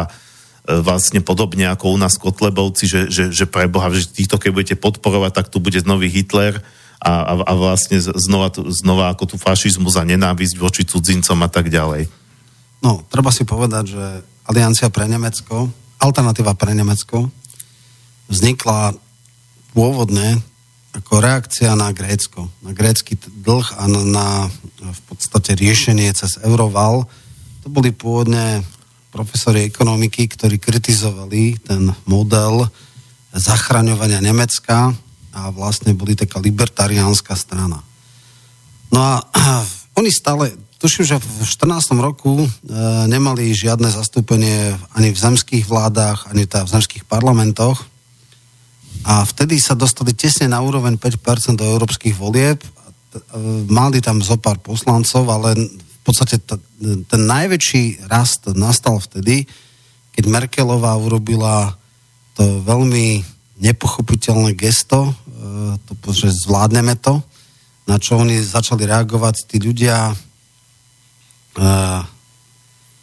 možno 90% tej migračnej vlny vlastne schytalo Nemecko. A samozrejme, že to viedlo k rôznym e, kontroverziám. E, tí vítači, ktorí boli na začiatku, tak veľmi skoro vytriezvali a prišla tvrdá realita, e, zmena mentalít, zmena kultúr a na tomto oni začali veľmi, veľmi rásť. Dnes majú v podstate zastúpenie v každom zo e, spolkových republik, teda v každej jednej, sú aj na tej tzv. federálnej úrovni tá strana je veľmi fragmentovaná, že sú tam aj ľudia, ktorí sú fakt niekedy až úplne, že tak na hrane, že majú také veľmi nekorektné vyjadrenie. paradoxné je, že ich bašta je práve v tých východných, teda bývalej NDR. Uh-huh. No a tam si treba povedať, že tam je jedna taká tuším, národní demokrati, to bola vždycky taká, že úplne okrajová strana, tuším, že len v dvoch alebo troch zemských parlamentoch bola, nikdy nebola na federálnej úrovni a to, to boli tí tzv. náckovia, takí, ktorí samozrejme e, boli špičkovo vyškolení v ústavnom práve a presne vedeli, čo smú povedať a čo nesmú povedať a vždycky sa pohrávali s takýmito e, vecami, re, resentimentom za, za treťou ríšou. A tí boli ale vždy okrajoví, tí, tí mali tak akože od 1 do 3% a možno v troch e, spolkových republikách tesne prešli na 5% ale Allianz, alternatíva pre Nemecko je úplne niečo iné. Dneska je druhá najsilnejšia strana. Uh, oni vlastne chytili ten, ten hnev tých ľudí alebo tú aroganciu, tú, tú akože, s nikým sa neradili bez toho, aby bolo akákoľvek uh, nejaká vnútropolitická alebo vnútroštátna diskusia o tom, jednoducho boli občania uh, postavení pred hotovú vec. Je fakt, že Nemecko dneska už len 60 miliónov uh, Nemcov z 80 miliónov obyvateľov má ako keby pôvodne nemecký, nemecký pôvod. Máme tam veľmi silnú uh, časť Turkov, ktorí v 60. rokoch prichádzali ako gastarbajteri a ostali tam. Potom máme tam v čase Juhoslávie Bosniakov a teda bývalých e, ľudí z Juhoslávie, tam je veľmi silná komunita. E, čiastočne sú tam Taliani, čiže ako dneska už, už je skutočne Nemecko multietnické, taký Berlín to je už fakt akože kozmopolitné mesto. Hej. Čiže toto sa mnohým nepáči, ale dosiaľ, dokiaľ sa nerobil tento fópa alebo prúser, tak bolo veľmi politicky nekorektné ako o tom hovoriť. A niektoré veľmi fatálne chyby ešte e, vyšpičkovali e, popularitu alebo teda odpor voči tomu. To známe obťažovanie žien na Silvestra v Kolíne uh-huh. a hlavne potom to, čo sa prišlo, že teda boli pokyny, že sa nesmie o tom informovať a neviem čo všetko, tak to akože nejaké 3-4 dní sa tu tlalo a potom to vybuchlo. A práve oni, akože tá falošné pravidla politickej korektnosti, toto je presne vec, ktorá začína sa mnohým prejedať a v podstate povedia, tak takto nie. A toto je výraz ich naštvanosti a vznikla strana, ktorá artikuluje tieto pocity Nemcov, ale to neznamená, že to sú nejakí náckovia. To sú jednoducho ľudia, ktorí už majú dosť e, týchto toho sebabičovania a, a zodpovednosti za to, čo sa stalo pred 70 rokmi, to je jedna vec. A druhá vec, uh, neradi vidia premenu nemeckej spoločnosti z nejakej, ktorá mala nejakú jasnú mentalitu, pracovitosti, protestantizmu, hej, že v podstate, keď si zoberieme z Bavorska, všetky ostatné spolkové republiky sú teda evanielické, v podstate ten, tá nemecká precíznosť a všetky tie veci a dneska sa to nejakým spôsobom rozbije. Niektorí hovoria, že fajn, že, že vlastne Nemecko tým je také, že ľudskejšie a neviem čo a že tá mentalita sa miesi a títo uh, mm, prívrženci multikulturalizmu hovoria, že to je fajn.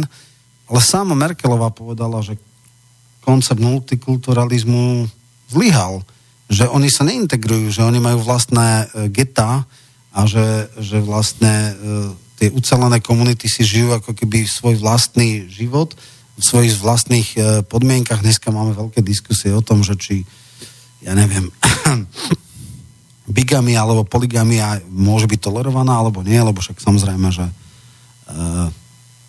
v Nemecku platí európske právo, a akože dávať tam šariu, že akože, ale pre muslimov to neplatí a oni budú mať rodinné právo iné, tak to je, to je akože veľký problém. Máme, máme mail. Telefón. Nie, telefón, máme. mail máme, mail máme. Prišiel nám mail do štúdia Bratislava. Dobrý deň, pán Benka. Obriaciam sa na vás prozbou. Venovali ste sa manifestu Slovenska. Vedeli by ste prostredkovať funkčný zdroj s kompletnými dokumentami manifestu Slovenska? Prípadne, ak ich máte v elektronickej forme, poslať ich mailom. Stránka manifestslovenska.sk mi nič nezobrazuje. Iné zdroje, ktoré som našiel, poskytujú len stručné súhrny. Vopred veľmi pekne ďakujem. No, ja predpokladám, že to je ten istý pán, ktorý už písal na adresu Zemaveku uh, akoby nejakým moderátorom alebo uh, zastrešujúcim človekom v rámci manifestu je práve Tibor Eliot Rostas. Uh, ja, som, ja mám pocit, že trošku, trošku to okolo toho manifestu momentálne zaspalo, pretože aj tí ľudia, ktorí okolo toho boli, tak sa sústredili vlastne na podporu prezidentského kandidáta Harabina a ten manifest sa až toľko neriešil.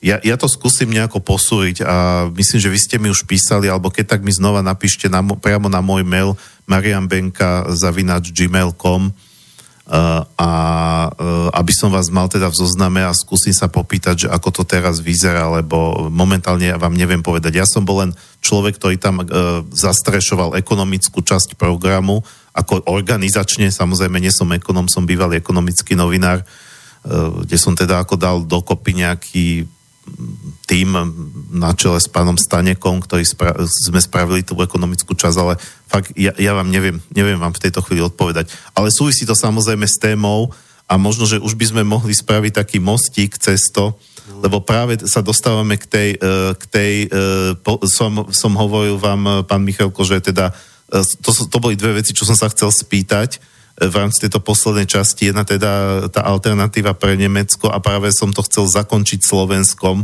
Ako vy vlastne vidíte situáciu e, v rámci nejakých protestných hlasov alebo protestných e, tejto scény na Slovensku, lebo jasné, máme tu Kotlebovcov, máme tu nejakú, nejakú pravdepodobnú, zatiaľ teda len ako imaginárnu Harabinovú stranu, alebo tak sa to volá, či bude Harabin predseda alebo nie, ale teda stranu, ktorá by podchytila tých voličov, ktorí volili Harabina. Máme tu národnú koalíciu, kde je Kozlík a ďalší takíto ľudia. Máme tu slovenské hnutie obrody, to už je také trošku úplne, že marginálne, ale tá národná koalícia, tá, tá sa tvári, že teraz akože chce ísť hore. Uh, neviem, čo, čo, či tu ešte... Ja, no samozrejme títo kolárovci, ktorí sa, ktorí sa tiež tak tvária, že tam... A, a sám ste hovorili, že práve oni, nie Kotlebovci, sú súčasť tejto e, celoeurópskej koalície. Len skôr to vyzerá tak, ako keby sa tie skupinky medzi sebou nebavili a ja mám ešte teda taký pocit, že títo progresívci, ako oni sú veľmi prefikaní a veľmi dobre to robia z pohľadu e, politického marketingu, že ešte aj oni sa tva- vyhraňujú voči tej starej opozícii ako Sulík, ano. Matovič, že tiež ako keby sa snažili trošku tváriť, že sú oni tá alternatíva a že oni sú aj tí v podstate pronárodní liberáli, čo je akože úplne smiešne, ale tiež sa snažia vychytávať. E, po, vidím akože asi aj vysledujete, akým štýlom vedú tú kampaň. Ale, ale oni nie sú podstatní títo, len teda ako to vy, ale, ale vlastne aj sú, no a sú aj nie sú, ale teda zhrnul by som to do, te, do, tej, do tej otázky, že ako, ako vy vidíte nejakú šancu, že by tu na Slovensku, e, alebo celkovo teda tú situáciu, v rámci, v rámci tej témy, o ktorej sa tu ano. celý čas bavíme. Áno, aká je alternatíva pre voľby 20, to by som povedal, alebo aké možnosti sú. Ja som sa tomu venoval a ja som o tom písal, tuším aj v Zemaveku, že trojpolová politika sa mení na päťpolovú. Ja som tam jasne povedal, že dneska vlastne máme opozíciu, koalíciu, Kotlebu. Ale teraz vznikajú no, nové liberálne, nová opozícia, to sú teda progresívci a Kisková strana a to má byť tá nová, neskompromitovaná, neskorumpovaná sila, aj keď samozrejme pri Kiskovi sa len tak veľmi usmievam, že ani nová, ani neskorumpovaná, ani neskompromitovaná, mm. ale dobre, progresívci ešte teda toho veľa nie a oni si myslia, že podchytia tých nevoličov, nových voličov, uh, asi uh, rátajú s dvoma vecami. V Čechách uh, chcú naviazať na ten typ voličov, ktorí chytili, teda v Čechách takýto typ voličov chytili Piráti. U nás si myslia, že tiež to vzdelané, vyššie príjmovo e, orientované publikum alebo voličstvo e, by malo ich ako alternatívu a majú jeden obrovský bonus. Ich kandidátka sa stala prezidentkou a bola zvolená prezidentkou, takže ten pik je teraz, teraz sú na tom vrchole, teraz v podstate sa vyhrievajú vo výslní uh, svojej bývalej podpredsedničky, ktorá sa stala a teda majú obrovské až premiérske ambície. Na druhej strane sú tu teda voliči rastúci Kotlebovcov, teraz nedávno boli na druhom mieste, dokonca aj progresívcov pre, prerazili, aj keď si nemyslím, že to udržia, ale práve vďaka tomu prenasledovaniu Čižnárom a pokus o zrušenie strany, to im strašne pomohlo. A samozrejme sú tu voliči e, Harabinovi, ktorí budú alebo nebudú podchytení. Ja si myslím, môžem len toľko povedať, ale však mám rôzne informácie, že vôľa tu je, nevie sa presne, aká bude cesta. Čiže e, to, to je to, čo môžem povedať. Je tu snaha, aby tie hlasy neprepadli. Čo sa týka tých iných strán, ja som teda hovoril o tých nových stranách, aj som sa im venoval, akože teoreticky tri môžu mať nejaký potenciál. Je to teda tá známa národná koalícia, potom čiastočne to môže byť tá kufová strana a čiastočne to môže byť minimálne v, v formáte európskych volieb e, strana Škripeka a Záborskej. Tam som to aj vysvetlil, že e, v európskych voľbách chodí strašne málo ľudí, teda minulého volebného období boli 12%, Inak povedané, 32 tisíc hlasov stačilo na to, aby sa dostala strana do parlamentu európskeho. Pri národnom treba 130 tisíc, čo je to veľký rozdiel. Keď si zoberieme, že Záborská mala cez 50 tisíc preferenčákov, tak e, je to sila, ktorú nemožno ignorovať. To isté Kufa je mm, dopovaný menom svojho veľmi významného charizmatického brata, ktorý ho verejne podporuje, čiže tiež nedá sa povedať, že by 30 tisíc nemohol.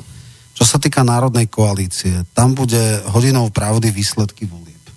Majú tam veľa bývalých politikov, ktorí teda majú nejakú znalosť a výtlak, alebo mali, to je práve otázne. Hej. Je tam Sergej Kozlik, ako bolo spomenuté, Tomeček, bývalý e, a prvý trnavský župan, Martvon, bývalý dosť aktívny poslanec e, Smeru, je tam synovec Štefana Harabina, čiže to sú mená, ktoré môžu postupne po každý má nejaký, nejaké zázemie a tiež to môžu naskladať na 40 tisíc.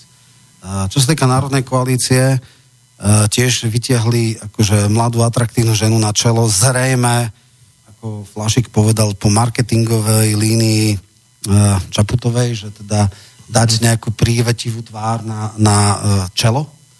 Otázka je, či má tie schopnosti, aká mala Čaputová, teda hovoriť prirodzene, vzbudzovať emócie, to nie som si celkom istý, lebo nejaké veľké verejné vystúpenia zatiaľ nemá Slavena Vrobelová, ale ak získajú 3,5-4-5%, alebo tesne pod 5%, tak s tou stranou treba rátať. Ak získa 1%, tak to bude ťažká stigma. Čiže ťažko povedať. Fakt je ale ten, že dneska to vyzerá tak, ako keby, alebo prvé kolo prezidentských volieb, ktoré je veľmi e, zaujímavé pre predikciu budúcich volieb e, parlamentných, ukazuje, že súčasná stará nová opozícia má cirka 40%. A potom súčasná koalícia má možno 30%, keď zoberieme teda Most, SNS a, a, e, Smer. A potom je tu nejakých 20% hlasov, plus minus, ktoré nie sú ani ani. To sú Kotlebovci a Harabinovi voliči. Bude veľmi zásadným spôsobom e, zaujímavé, či tie hlasy prepadnú alebo neprepadnú. Ak prepadnú, tak samozrejme súčasná opozícia nová a stará bude vládnuť. Ak neprepadnú, bude veľmi, veľmi ťažké zostaviť vládu.